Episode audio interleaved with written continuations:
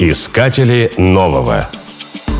Еще недавно на расстоянии общались только при помощи телеграфного ключа и комбинации электрических сигналов. Один короткий сигнал и один длинный означал букву А. Один длинный и три коротких — Б. Радиоазбуку назвали в честь американского изобретателя Сэмюэля Морзе. Обладателю смартфона такое общение напоминало бы передачу информации индейцами при помощи дыма от костра. До 45 лет Морзе был известен как художник. Он писал портреты. Обладая даром заводить полезные знакомства, он был вхож в дома ученых и политиков. Среди его друзей значился президент США Авраам Линкольн.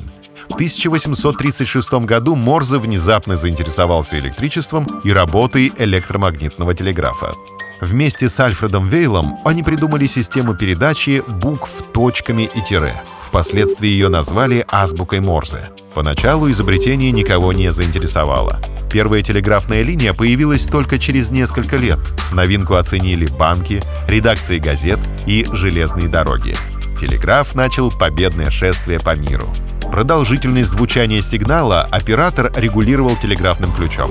Со стороны могло показаться, что он выстукивает текст.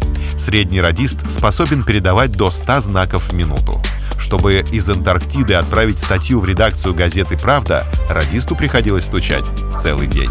Достоинствам радиоазбуки относятся высокая помехозащищенность и возможность передавать сигналы самыми простыми устройствами.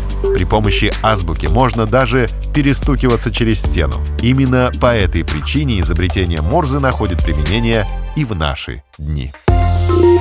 Искатели нового.